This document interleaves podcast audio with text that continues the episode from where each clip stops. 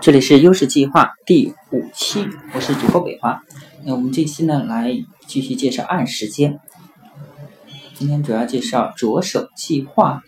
那趋利避害呢的本能，让我们的大脑有时候会撒谎。我们通常将成功归结于自己的英明才智，将失败归结于受环境影响，而对他人则正好相反。当人们试图说服你接受一份工作，呃，以下三种工作哪种最能打动你呢？第一种啊，这份工作很稳定，也很重要。第二种，呃，这份工作受人瞩目，许多人会关注你的成果。第三种，这份工作非常核心，提供了独一无二的机会，会帮助你了解商业究竟是如何运作的。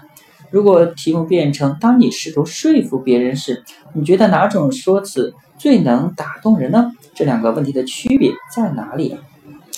行动是第一生产力。在互联网和移动智能设备越来越普及的今天，我们动手的机会越来越少，而书写作为一项古老且低成本的学习成方式啊，它的价值并没有因为时代呃变迁而减少。科技越是发展，书写就越能帮助我们在飞速旋转的日常生活里沉淀出自属于自己的能量。很多人不书写的原因，是因为觉得没有什么可写的，而越是推迟动笔的时间，总是在有限的思维空间里思考问题，就越是没有内容可以写。如果我们现在就开始逼着自己将一些不成熟的想法写下来，看着这些内容，试着进一步拓展它们，那么很快我们就可能可能。走上理性的康庄大道，道理都是浅显易懂的，但真正能做到的人却少之又少。阻挠我们成为更好的自己的究竟是什么呢？是行动，是执行力。不去动笔，你永远不知道自己能写出多么呃隽永的文字；不去行动，你永远不知道成功原来近在咫尺。在行动之初，会有各种各样的望。来自外环境的呃和客观条件的不确定因素，因此我们更嗯便很容易陷入自我怀疑，进而产生我可能不适合做这件事的念头。这时候善于趋利避害的大脑总能找到找出一些借口，让我们心安理得的放弃。我们对自己自身的条件和身边的环境再了解不多了，却总倾向于把失败归结于外在的条件对自己的影响。那当然，一些热门的心理学术语为自己开脱。有时候我们甚至都没有察觉到，只是大脑在为我们的怯嗯怯懦啊开脱。事实上，放弃不是因为你不不适合，而是你根本没有尝试着努力一下。事情堆积如山，也不是因为事情多，而是因为你没有合理安排时间，总是错过 deadline。是截止时间，呃，或者是把事情拖到最后一刻，才不是因为所谓的拖延症，而是因为你的懒惰。那辨认清楚大脑出自呃出于自我保护而撒的谎，嗯，撇开这些糖衣炮弹，从自身从自己身体上找找问题，去探索和完善自己，你就会发现做事情也没有想象中那么困难啊。那么从现在开始着手去做吧，书写的力量。我们在思考问题时，呃，就像是在黑暗中打着电筒往前走，每每一步推导呢，都将我们呃往前挪进。但记忆资源和认知负荷都是有限的。你是否有过一想到后面就忘了前面的经历，或者是有时候你想着想着思维就开小差，嗯，回过神来已经忘了在想什么。如果怕忘记目前已经取得的进展和重要结论，为什么不试着将思维过程记录下来呢？书写是对思维的备忘。给了我们回溯自己的思维轨迹的可能。平时面对一个问题，我们常常首先会想出几个主要的、关键的思考方向。但是这个时候如果没有笔记，就只能一个一个展开思考。结果展开思考了一个，却忘掉了第二点是什么。如果记了笔记，就能先一二三的罗列出思考的关键方向，然后逐一展开思考。任何一个分支的过程中，有新的发现，但。呃，一时间没有剩余的思维去细考细想的话，就先用关键字记在一旁，一会儿回头再仔细思考，重新启动大脑，书写了，呃，就起了缓存思维的作用。在书写的时候，我们的注意力会集中在字笔端流淌出的信息上，这有助于加深我们对它的记忆，也就省去了费心呃费尽心力去背诵的过程，而且一边书写，你还能一边将空出来的呃思维精力对自己写下的信息进行反刍，因为这行黑笔会不断自主的通过视觉刺激来提醒它的存在，你不去思考都不行。而如果不用纸笔，仅用大脑，呃，是很难在思考一个问题的同时对自己的思考进行反思的。呃，书考呃书写啊，书写呃，除了让我们可以和自己的思想对话，也有助于我们与别人的交流。我们必须承认啊，嗯，每个人的思维都。有自己察觉不到的盲点，我们对人类思维的特点了解越多，就越会意识到与人讨论是多么重要的一件事。每个人的盲点不一样，你的盲点可以在别人那里得到补充，别人的盲点也可以被纠正。此外，我们对于自己的知识体系的缺口一般是很难察觉的，那就不如把自己的思想、呃思考写出来，让别人来帮我们发现。毕竟讨论是最好的反思。书写能培养我们的表达能力，因为文字本身也是会思考的。当需要把一个东西的原理写成条理清晰的文字时，这就需要我们梳理思考的脉络。在没有付诸笔端的时候，思想在脑海中的形成形式往往是较为模糊、抽象。想要书写出来，就必须使用文字符号。文字符号，呃，文字其实有自己一套系统。计算机语言上称之为语义网络。同一概念在大脑中模糊的感觉和明确的表达成某个特定的词语，这两者是不一样的。你会因为用了某个特定的词语，从而想到另一个词语，写着就会发现一些词语就像本身有灵性一样，将其他的词语都带出来，新的内容源源不断冒出来，就像我们的笔自己也会思考一样。写博客就是一个一种很好的体验。书写自己的思想是一件容易产生心流体验的事情。在书写的时候，大脑逐渐进入推理分析模块，一切不愉快的情绪、烦躁感都会逐渐消退。你的眼中和脑中只剩下一行行正在写进的文字。心流体验是我们每个人都曾经有过的经历，特别是在做我们喜欢的事情，比如对爱画画的人来说，全神贯注的让自己浸泡在色彩和线条的海洋里，是一件最美妙不过的事情。在一笔一笔将大脑中的形象勾勒出来的过程中，四周的人声逐渐消散，桌子、天花板、气味，甚至时间都消失了，全世界只剩下自己和眼前的画布。我不想，与我不能。我们对良好的习惯养成和正确的时间管理都暗熟于心。那除了我们成为理想中的自己，究竟是什么呢？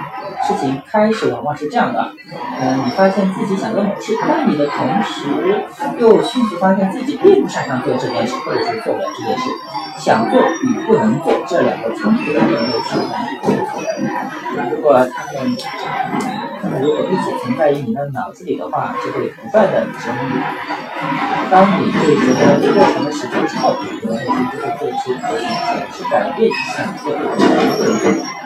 比如不想做做领域的专家，但开始的时候就会发现自己还不擅长这个一线，发现问题和提出问题，或者你能够做到呃很尽力开发，而且总是被各种诱惑干扰或影而影响总体进度。就这样啊，从非常想到跃跃欲试，再到初次受挫，到不那么想，一段时间后呢，你开始内心挣扎，是改变想做还是改变不能做？改变前者很简单，而且意味着你需要下一个时间精力的投入，而后者却很难，因为它需要你继续去完成这件事情。于是你做出了一个决定，放弃想做，选择不想做。而这正是问题所在。一旦心上开始动摇，或者不那么想做的事情，不想做一件事情，自然就会发现一些不想做的原因。比如啊，其实也不是很想读博士啊，博士的工作前景，但别人没读博士，日子过得很滋润吗。女性读博士成本代价是不是有点太高了？等等啊。当你说服自己不去做是因为不能，而非不想后呢，在心理上你就会不会因为自己的中途放弃而感到内疚。但事实上，我们所谓的努力去做，是为了增加好的结果发生的概率，而不是为了一个确定的成功。不要奢望努力了就会绝对会成功，增加成功的概率才是我们付出的时间和精力的原因。更不要以可能的失败或者是自以为的不擅长作为不去努力的原因。因为不去努力，那就永远不成功。无论什么事，大到成为一个领域的专家，小到做好一道菜，第一步都要告诉我们：我很想做好这件事，并且我也能。这些简单道理被我们一次一次忽略，并不是我们不懂啊，原因与这个道理本身无关，更与人们的智商有关，而跟我们善于自我保护的心理有关。当意识到这些之后呢，我们当然也需要培养一些良好的学习习惯，作为我们实现目标的助攻。比如，趁着热情把开头难度管。呃，重视知识的本质就是抓住不变量。